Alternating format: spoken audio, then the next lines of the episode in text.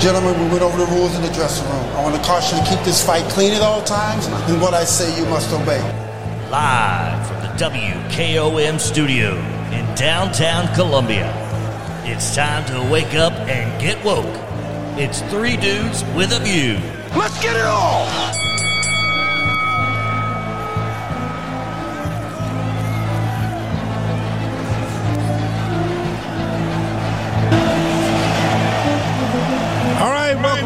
Welcome in Thursday, edition.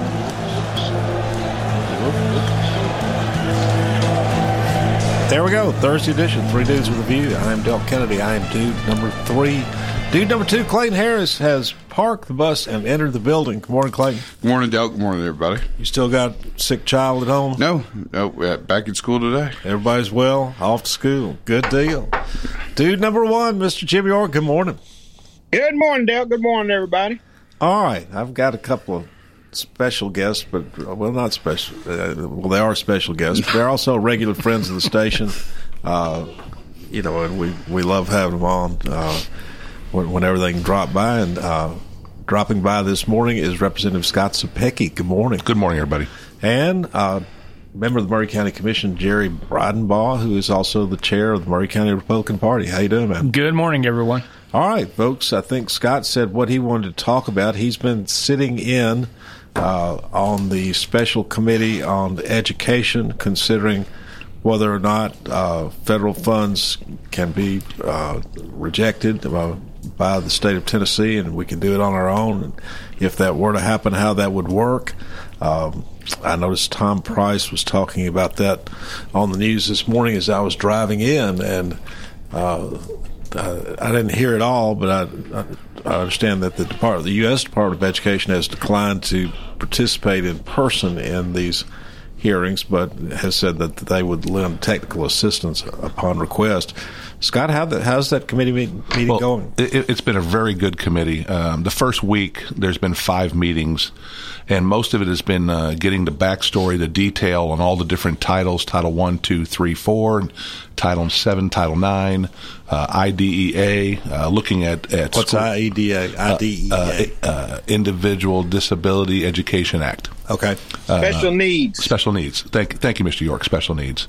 Uh, looking at the USDA Department of Agriculture, their their food that, that they that they send down to Maury County. Now that the USDA funds most of the the lunch programs. That's correct. Okay. Especially in Title One schools. United States Department of Agriculture. Yeah. Correct. And then the other one is the Department of Defense uh, and how they fund our ROTC. Uh, p- programs in Maury County ac- across the state of Tennessee. That's junior ROTC. That's correct. And Yep. so, and so what we're what we looked at this this week was all of the the, the basics, the data, uh, the the programs, the policies. Uh, we had the uh, Sycamore Institute come in and give us some some um, um, some language about uh, do's and don'ts and policies and procedures that the states have to follow. Now, what what is the Sycamore Institute? Uh, it- it's a it's a think tank in education. Okay. And and then we had the uh, NCS NCSL National Committee of State Legislators. Yeah. They came in and gave us some more detailed uh, on how the feds interact with the state, uh, requirements of of maintaining the funding, uh, the consequences of you know. And it's very unclear. This is the part that's very unclear. Is let's say we say we're not going to take Title One funding for special ed, and we're going to do it ourselves it's very unclear in law, constitution, our, our federal law, of whether or not the feds can say, well, if you don't take this money, then we're going to stop all the money. It's very unclear right there. And, and one thing that NCSO, So let's give an example. So if you don't take the special ed money, we're going to stop the. food money. Okay. Okay. And so, Just for an example. Right, Yeah. and that's that's not only that that's cross departmentalism in the federal government, right? Because Right. we're talking the Department of Education, and then we're talking U.S. Department of Agriculture, Correct.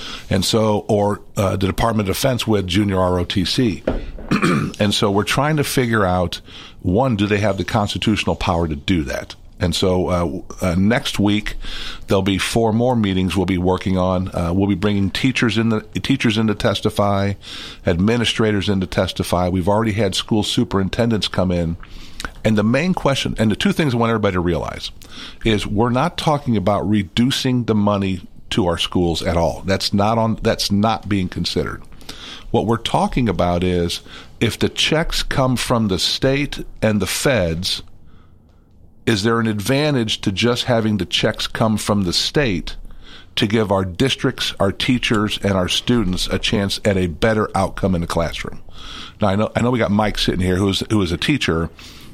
What we're trying to figure out is if if we say no to the federal money, is there enough benefit to Mike the teacher in the classroom on the data collection, the testing, the programs that's going to give them more autonomy and freedom to spend more time educating our kids Less red tape. to get a better result, right? And and so so far we have not heard that compelling argument yet. We're still waiting for it. So that's where we are. Scott. Yes, sir. Let me ask a question. A lot of confusion has been generated by people in the legislature talking about strings and all of that. Mhm. Why can't you all list one, this is the problem, two, this is the problem, to make it clear to the citizenry? And then the other thing is, will the will CA give up its federal money also? CA. What do you, Yeah. What- what do you Columbia mean? Academy. What, what what federal money do they take, Mr. York? They get some federal money. Can you can you give me the the I program? can't give you specific, but they do get federal funds from time to time. I just don't have any knowledge of that, Mr. York. The, the only the only funds I'm aware that they've been able to receive is from the state with our school safety grants to providing safer schools, and they can pull down money for an SRO. But I'll be happy to look into that, Mr. York. That's a question. I'm headed to Nashville today for some more meetings. Okay. I'll be. But, I'll, but I'll what ask. about the strings? Can you list me three of the top strings that y'all are complaining about? Sure, sure. Well, I can talk. Uh, the easiest one i- is nutrition. The easiest one is nutrition. Um, if you and if and if anybody wants to check me on this, go visit a school cafeteria, pick out the school you want to, and walk over to the trash cans, and look at all oh, the Man, food. you can't you can't force kids. There are nutritional meals. You can't force kids to eat green beans. I keep telling you all that. okay, well, m- Mr. Mr. York, you asked me a question. You have to let yeah, me but finish I'm the trying to tell you, you're going off the deep end Well, again, and we well, had this discussion. what about before. beets? I never Okay, could now- eat the now hold beets on. at McDowell School. It was Mr. York, awful. Mr. York, I, I, I, I, I won't- write it down, folks. I agree with you, Mr. York, but let me finish my comment first, and then you can jump on me. Okay, fair enough. So, you cannot, you cannot make a kid eat food, but if you give the kids the flexibility to help create what they will eat with the guidelines that the federal government has, there's no flexibility for our cafeteria staff to cr- to create a menu that the kids will stop throwing the food away and start eating it. the kids would choose chicken nuggets that's full of different chemicals and french fries for every meal. Okay, so so Mr. York, m- let me ask you a question. And you know this is true, Mr. York. There are kids that show up to school every day and the only meal they get is the one that's provided by our school system. A nutritional meal, Okay, right, that's so- provided by federal guidelines. Okay, Exactly. so Mr. York, what you're saying, Mr. York, is you would rather the school have to prepare food for a kid that is only going to get the meal that they're going to get that day at school and be forced to prepare a meal for them that they know the kid won't eat. Is that what you're saying? they don't know that. so you're they okay, Mr. that. York, with the kid going home hungry. I just want to get that on the record real quick. I mean, the choice is to, to encourage kids to eat a nutritional meal and provide the nutrition there for them. Now, if they don't eat it, there's no law that says we got to force every kid to consume what's put provided for them, and it's healthy. We try to talk to kids. I try to talk to my kids Well- when I well, was Mr. raising Mr. York, to eat green would foods you- and would you- meat and stuff. You But just use federal guidelines for describing making a meal for a child. I Right. mean, that's crazy. So, so what we're trying. I mean, it's all over the country. Other states Yeah, are doing. it's They're not having a big Ma- problem. Just Tennessee has a problem so with it. so Mr. York, if we could get the freedom and autonomy to create now, I hope you would agree with me on this. We could serve chicken nuggets. What if they're grilled? What if they're grilled chicken nuggets? Wouldn't that be healthy for the kids, Mr. York? I don't know if that's acceptable by the ah, guidelines. Let's ask the There's federal the government. point. Let's ask the There federal is. government. There's the good point, Mr. York. not. but how much Good charcoal gosh. is going in the kid's system? Oh, what, my what chemicals are going in that Oh. kid's system? What if it's a See, gas you all grill? are way off base. Mr. York. What if it's a George trying- Foreman? And I All right. notice Well- your experts never said take any money away from the federal government. They never said that that you've had up there in Nashville. They talk about all other things and how every state can ask for waivers, Mm-hmm. and sometimes the state's waivers are more strict than the federal waivers. Well, that could be, but what's ridiculous here is to presume that the state of Tennessee is not capable of uh, formulating uh, nutritious and attractive meals for school students. The All right. state has the resources to do that. I'll, I'll, I'll, I'll move on from this because I think we've established where we are on this. The, uh, another string attached is when we get into special ed, um, there is very little um, uh, uh, creativity that our districts get in how they deliver the education to those kids. And so, Mr. York, all we're trying to do, and I know, I know this is a, a, a partisan talking point, but all we're trying to do, Mr. York, and this is what I would hope you would expect your elected officials to do, before we just openly craft legislation and do something, we're trying to get the data and analyze it to figure out is it even the right thing to do? And if it There's is, 50 states in the union, Scott, Scott, Yeah. and I don't know, but a handful of them are going through this process. I don't even know if they're going through the process you all are going through to try to not take federal money. Most of them are trying to get more federal money to provide more services to children in their state. Well, the reason why, Mr. York, they're they're asking for more federal money is because everybody's sales tax revenue is down so much from the terrible policies of the Biden administration that, No, the, that all the the states. Mr. York, come on. That's not the case. You can have that talking Yeah. point and put it in your pocket. Well- that's not happening. So, so to, to pull back on the topic here, Delk. Yeah, please. we are next week. We will get some testimony from teachers that are in the classroom about the uh, about the provisions laid out in federal law that they have to comply with when it comes to testing and data collection and how they deliver education. And then that's when we're going to start to see the rubber meeting the road. Is there an advantage to saying no to the federal money and supplanting that with our state dollars? And so that's what we're trying to figure out, folks. Is it better for the check to come from the state of Tennessee or is it better for the check to come from the state of Tennessee and the federal government? What benefits, and I hope, Mr. York, you would support this, what benefits our teachers, our classrooms, and our districts when it comes to teaching kids ed- education? But There Scott, here's the thing. You all have been a, a big push in the last year or two on how you're going to improve education across the state of Tennessee. Yes, sir. Tennessee overall is not where they need to be in education. You you put money in and now all of a sudden you're going to take money out. Who said that, Mr. sense. York? Mr. You, York, you that's a owe, talking you owe point. TSU almost $2 billion.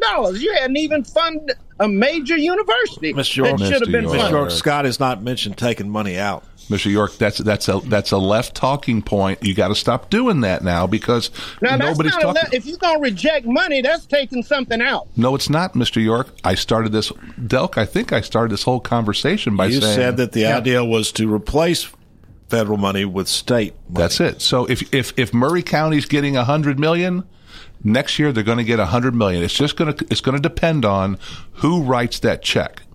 And But if, I got 1.1 billion sitting on the sideline that I reject, I'm going to just spend taxpayers' dollars out of the 100 million. That's going to last just for a short period of time. So here's the, here's the last question I'm going to ask you, Mr. York. If we continue to take the federal money that you propose, and we continue to struggle with education in Tennessee, and Mr. York, I'm not going to go into the numbers because I know you know them just like I do. Education is in a downward spiral in the state of Tennessee. But if we could come up with a solution that would give our kids, especially our underserved and inner city kids, a better opportunity at a successful life instead of turning to gang violence, drugs, alcoholism, teen pregnancy, and incarceration, I would hope that that would be a nonpartisan issue and all Tennesseans would support that.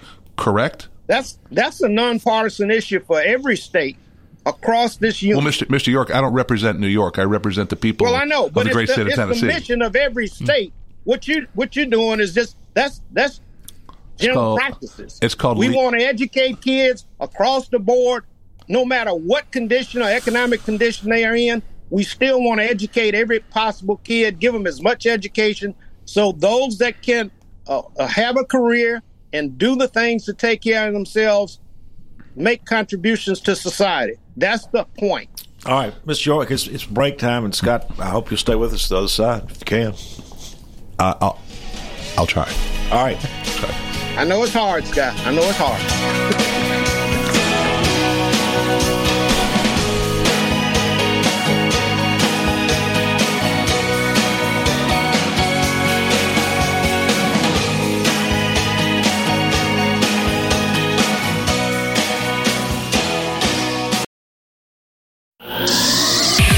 For 60 years, people all over Middle Tennessee have returned to Parks Motor Sales again and again because they get the best vehicles and best service possible. Go to parksmotorsales.com for options, new Buicks, pre-owned cars, trucks, and SUVs, financing, certified technicians, parts, tires, and more. Then stop by 919 Nashville Highway, test drive a Buick and see why the Buick Encore and Buick Enclave are among America's most reliable vehicles. Experience the new Buick at Parks Motor Sales.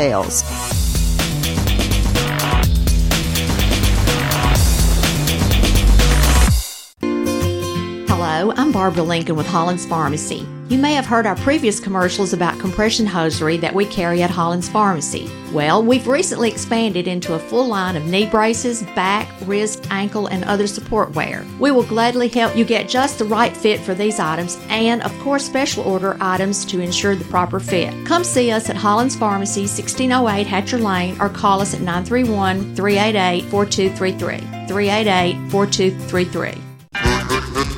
Hi, I'm Steve, the garbage man. Have you been hauling your own garbage to the convenience center? Are you tired of doing it? Does your work schedule keep you from hauling it off regularly? Is your teenage son not taking it off like he promised when he got his driver's license? Do you have something better to do on Saturday? If any of these questions strike home to you, call the garbage man at 931 540 0919 and your problem will be solved.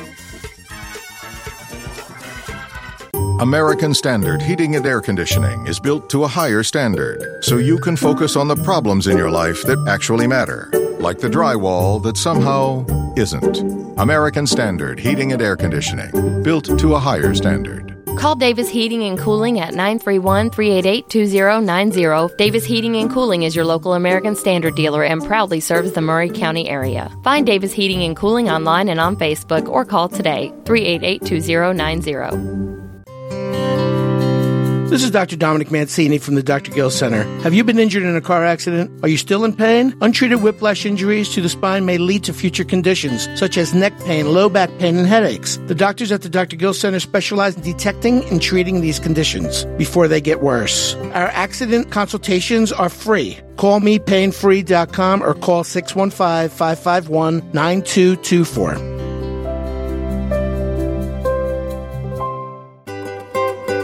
For 40 years, the Jeweler's Bench has worked hard for their customers and provided the highest quality jewelry at the best price. They keep going back. Recent renovations have allowed them to expand their inventory. More high quality jewelry, custom vintage and estate pieces, and professional jewelry and watch repairs. They also buy gold. The Jeweler's Bench, still here, still great service. 808 Trotwood Avenue, Columbia. Hello, my name is Connor Mims. My wife Bradley and I live in Columbia, Tennessee, in Riverside. I am a deck and porch builder, and my wife is a second grade teacher at Riverside Elementary. My specialty is designing and building elegant and comfortable porches and decks. Let me work with you to design and build the porch or deck of your dreams. Give us a call today from our website, mimsmodernlandscape.com. That's mimsmodernlandscape.com, and check out what we have to offer. Thanks. Hey, this is Seth Moss at Tennessee Valley Equipment, a premier FAE Prime Tech, Bandit, and Surex dealer. We are your dealer for all of your land clearing and forestry mulching needs. We sell equipment, provide repair service, and parts along with a rental fleet of mulching equipment. We also offer mulching teeth, blades, and sharpening. Our number one priority is getting you up and running as quickly and affordable as possible. Tennessee Valley is located at 300 Santa Fe Pike in wonderful Columbia, Tennessee. Stop by or give us a call today at 931 981 9812.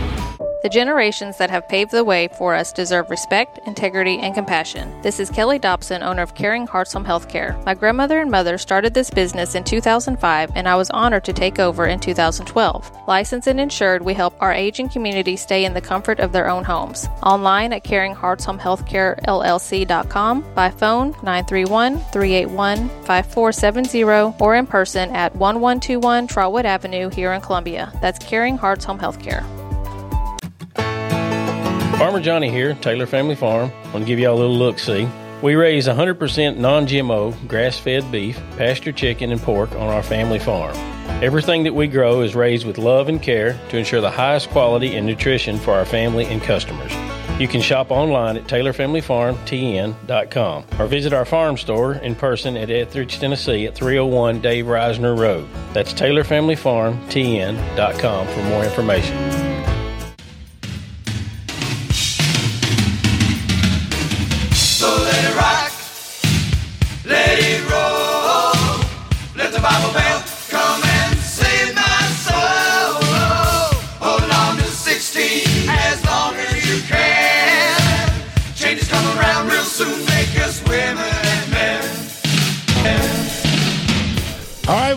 Three Dudes with a view, Thursday edition. This is our last show of the week. Tomorrow morning on this station, this time inside Middle Tennessee with Jim Ross and company. And we'll be back with you on Monday morning. You can, uh, of course, if you want to watch us and listen to us, you can go online at the WKOM website. Uh, if you want to catch uh, archives of our shows, they can be found with, with video, can be found on the WKOM website. Uh, we do this uh, podcast goes out to all the regular podcast platforms Apple, Spotify, whatever. Uh, you can go find the podcast there of this show and listen to it at your convenience. And uh, we hope you have a great weekend. We'll be back with us on Monday morning. Dude number two, Clayton Harris, has stepped out because the fire department is outside. We're not on fire, Doug. With- Y'all not on fire, are you? No, I mean that's. I think Clayton's trying to explain to him that we're we're not on fire that we know of. We got a heated discussion, but not on fire yet. That's what set Exactly. off the alarm right there. That's what set off the alarm, and, and we don't have we. As far as we know, we turned off the alarm. Year disconnected it years ago, uh, but apparently it. You know, it somehow it, it still lives and is sending out false reports of fire. So, who knows? Whatever. We do appreciate though that the uh, Columbia Fire They're Department. responding. Yeah, I mean, we appreciate that they're here and they're responding. So we'll get it worked out. Maybe we'll invite them in for a cup of coffee or something. Hey, Doug, speaking of firemen, just let everybody know the rural fire department grants just went out from the state of Tennessee. So we got uh, Mr. Brian Ball here. Hopefully, our county commission will make sure that we apply for that uh, rural fire department grant and get some more some more materials for our, our rural firefighters. Yeah, yeah, that's great. You're okay with that, right, Mr. York? Yeah, that's good. All right, That's there we- good. we state, agree- state we- money, state money, and federal money. It's state money, sir. We'll make sure the safety committee gets on that one. All right. All right. And of course, Jerry Bridenbaugh is here with us. He's uh, chair of the Maury County Republican Party, a member of the Maury County Commission. Welcome, Jerry. Good morning, everybody. Thanks Good for morning. being here. Mr. Jim York, dude number one. We just heard from him. Good morning again, Yeah. Mr. York. Thank you. Good morning, everybody. And State Representative Scott Cepicky, who's talking about the um, Education Committee meeting going on right now, talking about whether or not it would be to the states, state of Tennessee's advantage or not to uh, refuse to accept federal education funds. Can I can I can I chime in there real quick, Delk? Yeah, go. The advantage is not for the state of Tennessee. The advantage is for our districts, our teachers, and our students. That's what we're focusing on. Financially, it, it, it's a wash either way. Either we're going to write a little bit bigger check, or we're going to write the same check we always have. But what we're looking at is trying to figure out is does this give us an advantage in our classrooms for our teachers and our students so that they can get a better opportunity to learn. This is what it's all about, trying to figure out does it create creativity and autonomy? And Mike's a teacher here, and Mike, I could ask you this. If you could get better creativity and autonomy in your classroom to educate these kids, would that be beneficial as a teacher? Coach Oh, Mike yes. Lyle on the board. Yes, it'd be extremely beneficial. Uh, another thing that I would like to see happen is that you know the the uh, accountability programs for the teachers become consistent and reliable. We are working on that, and that that's been one of the biggest problems I've I've had is that for years, uh, you know. Under the old competency exam, and it had its flaws and stuff like that, but we all knew we all knew what the measuring stick was. We knew what the parameters were, and we knew what we needed to accomplish. Uh, you know, we changed that to uh, I forgot exactly what the term TVAAS. Uh, TVAAS and the the measuring stick kept changing. Correct. And you never knew until after the test was over what you were being measured against. That's correct. That's correct. And that drove me. You know, if I'd have done that as a teacher, I probably would have been fired. Yes. Uh, and so, you know, that was really uh, upsetting as far as because that was also Now- our evaluation as teachers. A lot just- of our evaluation came on those scores. All right, but just to explain to folks, TVAAS is what? Oh, I knew you were going to ask me that. Tennessee. It's a program. Valuation, it- Tennessee Value Added Achievement. Achievement. But, but at any rate, at some point in time, this Yeah, it became was- it was called a headache, is what it was. It, was, it was the reason why we are the only. But this state. became the testing. Uh, uh, it, it became the way to measure the success of a teacher. and so this is student test. It's basically achievement test of some sort. Well, it, it, it, it's growth, it's achievement, it's other measurables that a teacher does to measure how well the teacher is in the classroom. And, and we are the only state in the country that still uses it. And I'll give you one guess why. Anybody want to take a guess? It was created at the University of Tennessee. Oh, there we go. no other states Yeah. use it now. The testing platform that was used to you to yes to measure that. Uh, All right, we so were how long ago did it crashed three or four Yeah. times in a row? Yeah, this is- and this is a it became very unreliable. How it long, became, how long ago did Tennessee adopt TVAAS as its uh, testing? Probably a, regimen? Over a decade ago. Yeah, some, and it still remains the yeah, testing. regimen? yeah, that's some consternation we have right now. We're trying to work with our new commissioner to see if there's a better evaluation tool we can use for our teachers. But it sounds like that it's a it's a sliding scale. This week in A is a 92, and next week in A is a 90. Well, the whole problem with TVAAS is it was also a predicted score against a actual score, and the predicted score would not come out until after the test was taken. So this is a whole The other. reality never meets expectations anyway. Uh, This is a whole other subject, and I'll be happy to come back and give you two hours on that if you want. Sure. But uh, Hey, uh, hey, Scott. yes, sir.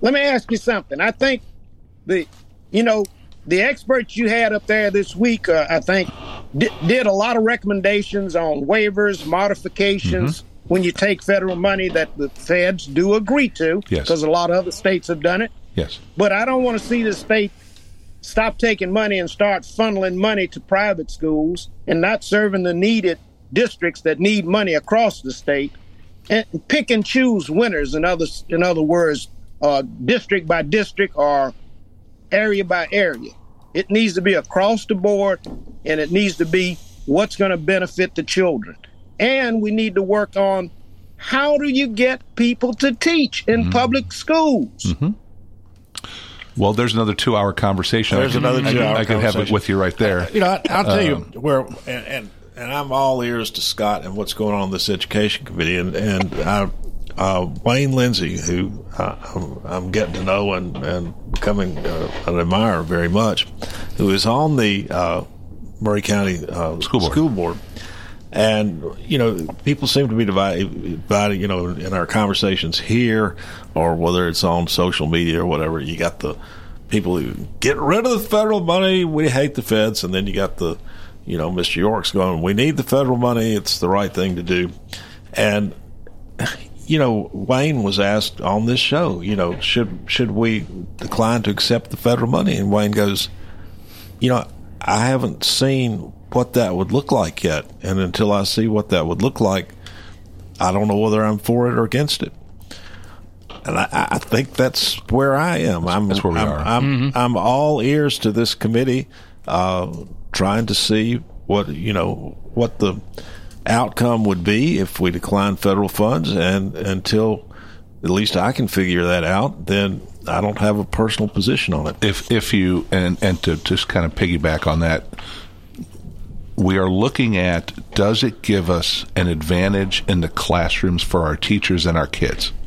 That's what we're trying to. That's what we're trying to take all this information that we've received so far in these five committee meetings, and there's going to be more next week, and then try to figure out does it give us an advantage in the classroom for our kids and our teachers? That's all we're trying to figure out. Does it create more time in the classroom for teachers to be teachers? Does it give more help to the kids to be to be better students? Do we gain flexibility at the state level being able to pass down flexibility to the locals? Because But Scott, that don't come with skill, professional teachers who Yeah. have mythology and techniques That's correct. to reach the kids of the modern day. These the kids of the modern day learn differently from the way I did and Delk and all of us Uh, old well, people. Mr. Mr. York, I'm but gonna, they I'm gonna push- learn, but you got to adjust to what's going on. And if you're not a professional educator, you don't know the techniques. Well, Mr. York, I, I, you had me for a little bit, and then you lost me as you kept going there. Technology was never was never supposed to I'm be not used. saying technology, I Well- say technique. Mr. York, you would do well in the General Assembly because you keep interrupting when you ask when you make a statement. Let me make a statement. All right. But stay on topic. Uh, Thank you. Okay, Mr. York. Um, technology was never made to supplant the teacher in the classroom. It was made to support the teacher in the classroom. And what we're getting into right now, and you've kind of touched on it, are teachers that are going through our education prep schools are starting to lean more and more on technology instead of more and more on techniques on how to educate. And that was the whole premise behind the literacy bill, Mr. York, was to teach teachers how to teach reading. And we've had tremendous success. And I can tell you we've had tremendous success by look at our scorers in the state have climbed nine points in two years. That has been matched nowhere in the country. I'm telling you, Mr. York, I'm really excited about this coming spring with these kids that have had two years of this phonics training, two years of the summer school opportunities, and two years of tutoring. Mr. York, we might have some reading scores coming out in third grade this year that we haven't seen in probably 40 years. Now that would be commendable. that's what we all are trying to get, Mr. York, right? We're all trying to get these kids to learn how to read, write, and do math, right? So that they can so that they can take advantage. And so circling back to the original comment. If keeping the federal money makes that happen, okay. If not taking the federal money makes it even better, that's what we got to try to figure out. And Mr. York, I I haven't heard that compelling argument yet. I'm trying to figure out is it worth not doing it?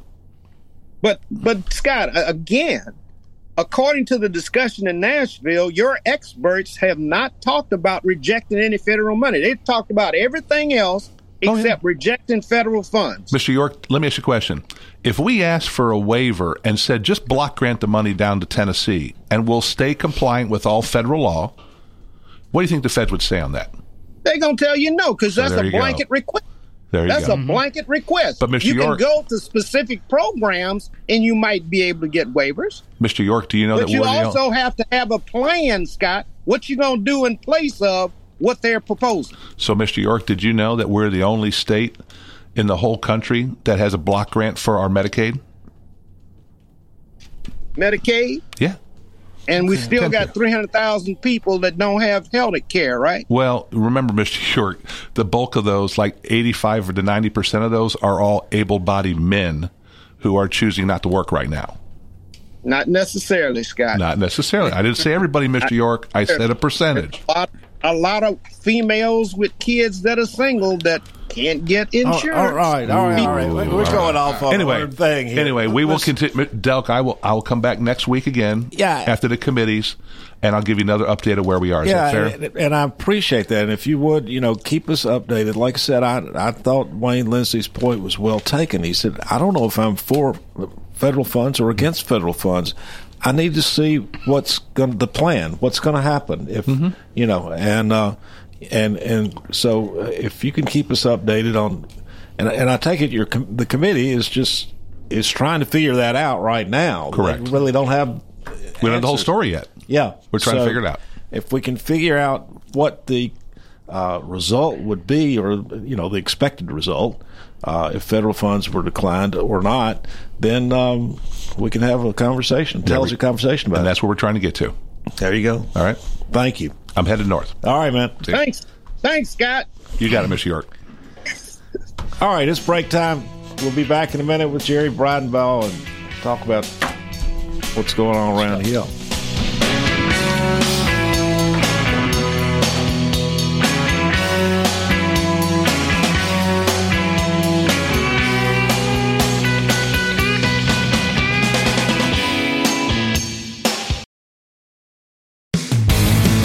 This is Barry Duke, and you're listening to 101.7 WKOM Columbia.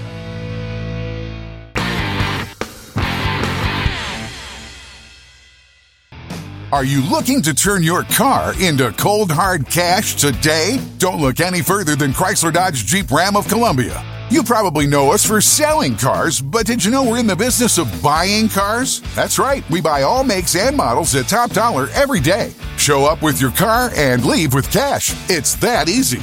Stop by today to get a written offer on your vehicle. Chrysler Dodge Jeep Ram of Columbia is family owned and proud to serve our community. You can count on us. Hi, this is Terry Tillis from Tillis Jewelry. Here is what some of our customers are saying about us. Great people, the place to shop for fair prices and great craftsmanship, beautiful vintage and custom jewelry. Thank you, Beth. That is our goal. Stop by and see for yourself. Make sure to follow us on Facebook and Instagram. Tillis Jewelry, downtown Columbia, owned and operated by Rick, custom designer, and Terry, registered gemologist, assuring you the best jewelry value and expert services. Are you thinking about a new fence? Maybe you need a pole barn. Then you should give Sands Fence Company a call. That's 931 309 1644. Will Sands has built his business based on the principles of honesty, quality, and integrity. Sands Fence Company has been in business for over 20 years, providing the community with farm, residential, and commercial fencing, as well as pole barns and buildings. Call today for a free estimate. Sands Fence Company, 931 309 1644. 931 309 1644. Take advantage of Hiller's biggest sale ever on HVAC systems this month. Get up to $2,600 off select new HVAC systems from now until November 15th. If you know you'll need a replacement soon, now is the time. With Hiller's biggest sale ever, you'll save thousands and keep your family warm all winter. Get up to $2,600 off. Visit happyhiller.com today. Call the Happy Face Truck today. This is Mark Curry at the Trailer Store. We are a local family owned business. Every day I work with my wife Susie, my mother Becky, and my son Justin. We offer a full line of lawnmower trailers, utility trailers, stock trailers, and a full line of trailer parts. We also offer service. Come see us at 1021 New Lewisburg Highway. Call us at 931 381 2795. That's 931 381 2795. Do you have trees that need trimming or removed? Do you have stumps that you want ground? A1 Tree Removal is a family owned and operated business local to Columbia and Lewisburg and servicing surrounding Middle Tennessee. They are licensed and insured and provide free estimates. No job is too big, no tree is too small. Give old Luke a call or text Luke at 931 359 3113 or you can check them out on Facebook and tell A1 Tree Removal that you heard this ad on the radio. If you love America, you will love A1 Tree Removal. This is Delk Kennedy, owner of Kennedy Broadcasting Company, operator of WKRM, historically 1340 AM, now 103.7 FM, and WKOM, 101.7 FM. We call ourselves Front Porch Radio, and I've said many times what that means. It means that we are working to connect this southern Middle Tennessee community one listener, one relationship at a time. And let me elaborate on what that means.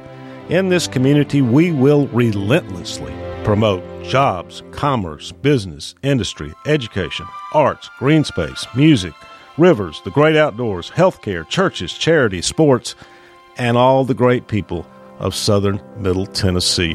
Join us, help us, call us. Front Porch Radio, Delk Kennedy, thank you for listening.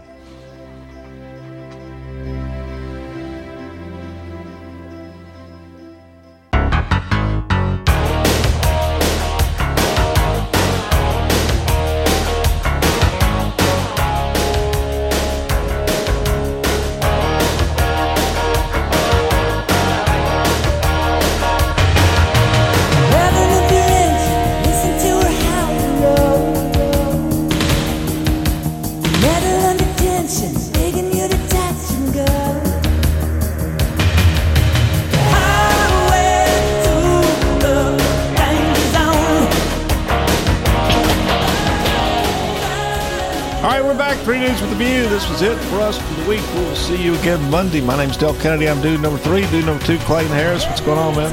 Not a whole lot. Good morning, Delk. Good morning, everybody. Dude number one, Mr. Jim York. How are you?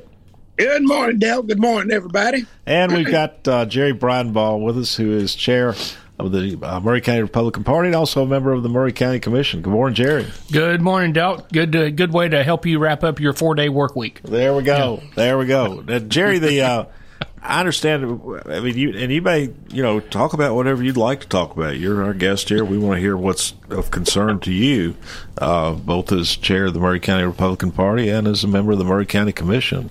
Um, you know, I, I I think the last I heard that the commission was taking up the animal shelter this week because it's uh, reached capacity and more capacity is needed. Needed. Many people may not know that Maury County has a uh, no-kill animal shelter, and uh, that's uh, you know I think that's something that most people appreciate, but it costs money. Well, it does, and and it, it's it's like anything else. There's two sides to the argument. Of course, the animal shelter falls under uh, the auspices of the Health and Environment Committee, and so they provide their reports to them, and any decisions that uh, are made regarding the animal shelter start there and then move to the full commission, like a lot of the committees work. But when you see uh, the reports every month, um, and and you see used to see the number of animals, dogs that were put down just simply because they weren't wanted. Um, it's just heartbreaking. So while I appreciate the the no kill policy because I don't. I just don't know that I could ever do that. You're right. Once you get to capacity, you got to have somewhere to put them. Right, And I mean, of course, it comes at it comes at a, a pretty steep price to Yeah. have a no-kill policy. and and a lot of the folks out there are, are volunteers that give of their time and and uh, they they do a fantastic job in that respect. But I guess when you look at it, it's a a multifaceted issue, and the best thing, frankly, in a perfect world, the best solution would be for the general public to step up and say, you know, folks, uh, come to the animal shelter, adopt a pet, adopt a dog. Um, you know, I grew up with. I don't remember a time when I didn't have a dog uh, at the house. Me And neither. We have two now. One of them we just got uh, is a is a blue tick beagle. Um, Oh, those are great. About two years old. My wife loves the the. I call it a bark, but it's really more about a howl. But he um, he came out of uh, northern Alabama, as a matter of fact. That's where he was found, and uh, we picked him up from a local shelter here in Spring Hill. And you can tell that this dog was abused as a young pup, um, because if you just if he hears a sound, um, I will I'll pick up the broom to sweep the floor, and he'll tuck his tail and take off. Um, you know, that's the things that, that tug at your heartstrings. That go, how Yeah. can you how can you do that? So the the best solution is for these animals to be adopted, to go to loving homes, and for people to care for them. And and let's uh, the no kill policy is designed, I know, for them to survive and to be adopted. But then we as a general public have to step up and do our part and actually adopt these pets. There you go. Maury County Animal Shelter is located right on the edge of town on Tom Hitch Parkway. I'm sure you can get more information on the county's website. Uh, and uh, uh, if you're looking for a pet, uh, your help is needed. Um, and, and like I said, the, the no kill policy is a wonderful thing to have, but it takes community support. And so, yeah. And I, I say kudos to. I don't know all of them, so I'm not going to try to name them. But our, our local vets that provide services to these dogs, and when you adopt and and you they make a you make an appointment to have it spayed or neutered um, at a at a lesser rate from what I understand, from what I believe is still the policy. Um, you know, kudos to those folks for giving of their time and their special services to be able to help people to do that. And while we adopt the ones that are alive, we help to control the population so that they're not they're not running all over the place. Okay, that's a that's a good cause and a good thing, y'all. I found out something yesterday that I did not know. Coach, have you got uh, a, a Mister Tambourine Man bump over there? Uh, not quickly available. Okay, okay. Uh, Sing it. So, so I bet Jerry. Jerry, do you remember the a, a group uh, from the '60s called the Byrds? Beat Yeah. yeah, Yeah. All right, Graham Parsons. I found this out yesterday, uh, right up here on Barra Court, where I I lived when I was a little boy. Uh, our next door neighbors were uh, uh, Dr. and Mrs. Wilkes. Well, Mrs. Wilkes was the aunt to Graham Parsons. Really? A member of the Byrds. And Graham Parsons' dad. I did find it now. Give us a little hit of it. It goes about 15 to 20 seconds. Here we go, the Byrds, folks. Hey, Mr. Tambourine play a song for me. I'm not sleepy and there ain't no place I'm going to.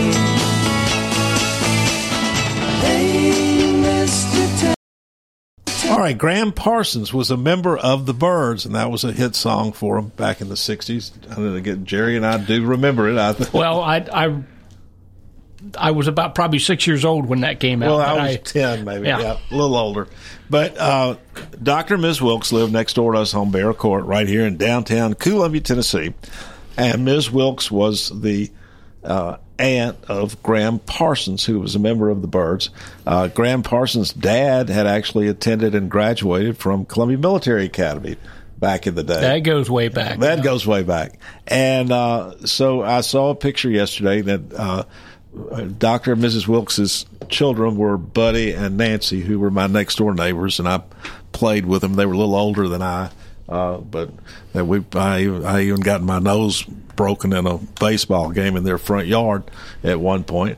But the uh, uh, but somebody came in. Who was that? Who came in with that picture? Clayton, a friend of the station. Um, Uh, uh, James Richard. James Richards, a, a interesting and very talented guy, came in with a photograph of my next door neighbors, Buddy and Nancy Wilkes, uh, sitting in that in the home at their home at Barra Court, and Graham Parsons is sitting there with them playing the guitar. Of course, Graham Parsons would have been their first cousin, Mhm. and uh, so things you learn about Columbia every doggone day. Hey, you know, I mean, It, it's just amazing the contacts, the the history that Columbia has with the music industry and and a lot of the other popular culture things in the country. It just it, it's amazing the people that have been here.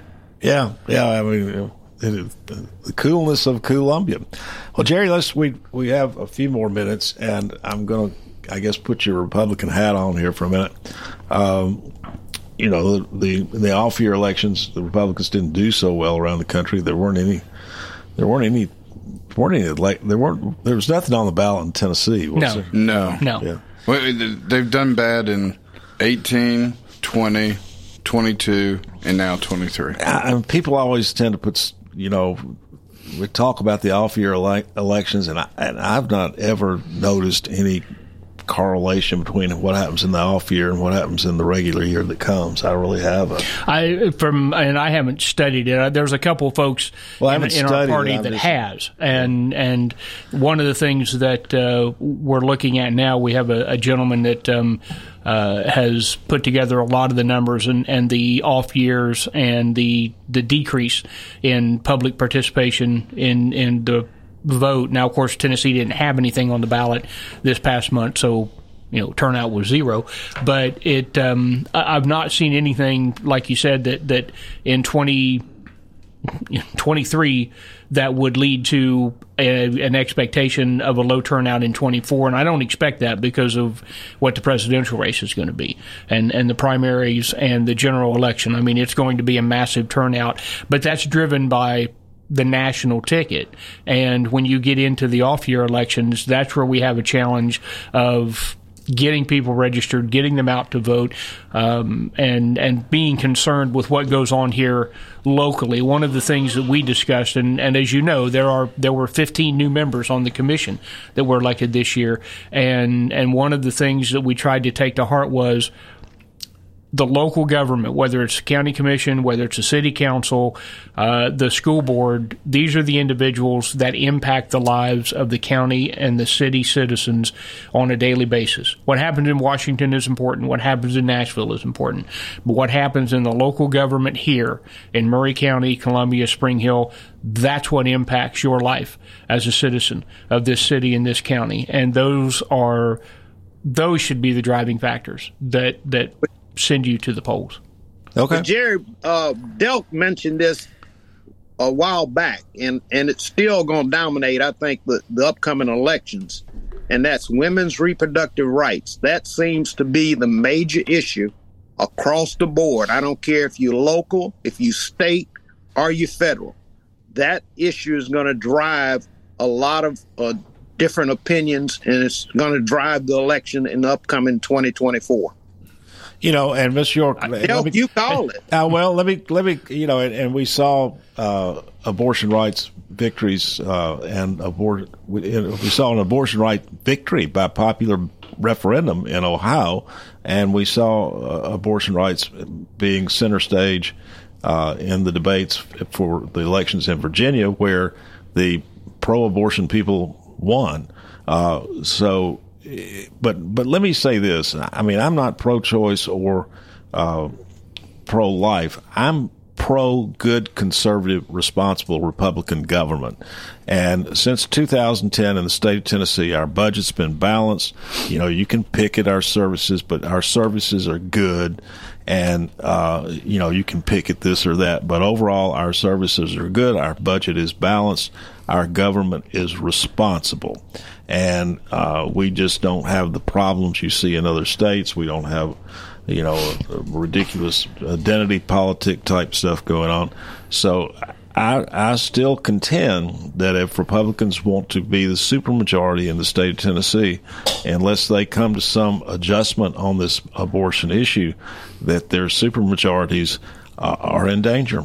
And so, uh, in, in Ohio yesterday, the uh, uh, the state overwhelmingly passed a constitutional right to abortion in a state that it is a Republican state, a very necessary state for a presidential win, and had previously had a six week ban on abortion from a Republican legislature and governor. Uh, Jerry, you grew up in Ohio, right? Born and raised there, yeah. Yeah. 13%. Is Ohio different from Tennessee? In terms of in in some in some instances. Uh, first off, Jim, I do agree with you. In, in one instance, I, I, think that the abortion issue is is going to be on a, a national level, um, a, a, hot topic. Whether it is here in the state of Tennessee or not, a very conservative state. Um, is yet to be seen. Um, the issue in Ohio, when I was up there earlier, uh, they had con- an amendment on how to change the Constitution. That amendment failed, and so what happened in there up there this past week um, was that the the to change the Ohio Constitution, the Ohio Constitution requires a simple majority, fifty percent plus one. Now, obviously, that's a lot different than here in the state of yeah, Tennessee, which is a little entirely tighter. different. And, yeah. and I, did, I, I, I disagree with that concept that by a simple one vote majority you can change the state constitution. In Ten- my belief, Tennessee doesn't have be- that. No, it should I be more difficult than that. It doesn't have Tennessee that. is, a, is but the different. but the point is in Ohio, you know, the fifty percent carried the day, and, and abortion rights were enshrined. But it was, yes. And, and and Tennessee, though, I mean, I don't think we're going to get a, a majority pro-abortion right now. But you know, if it just changes five percent of the vote, that could change the difference between a D winning and an R winning. To answer your question, I think Tennessee is more conservative now than Ohio. Ohio is has always been a red state, but it's it, it's it's not purple, What town you grew but it's moving that direction. What town do you live in Ohio? Chillicothe. I was I grew up in Youngstown. Okay, that was.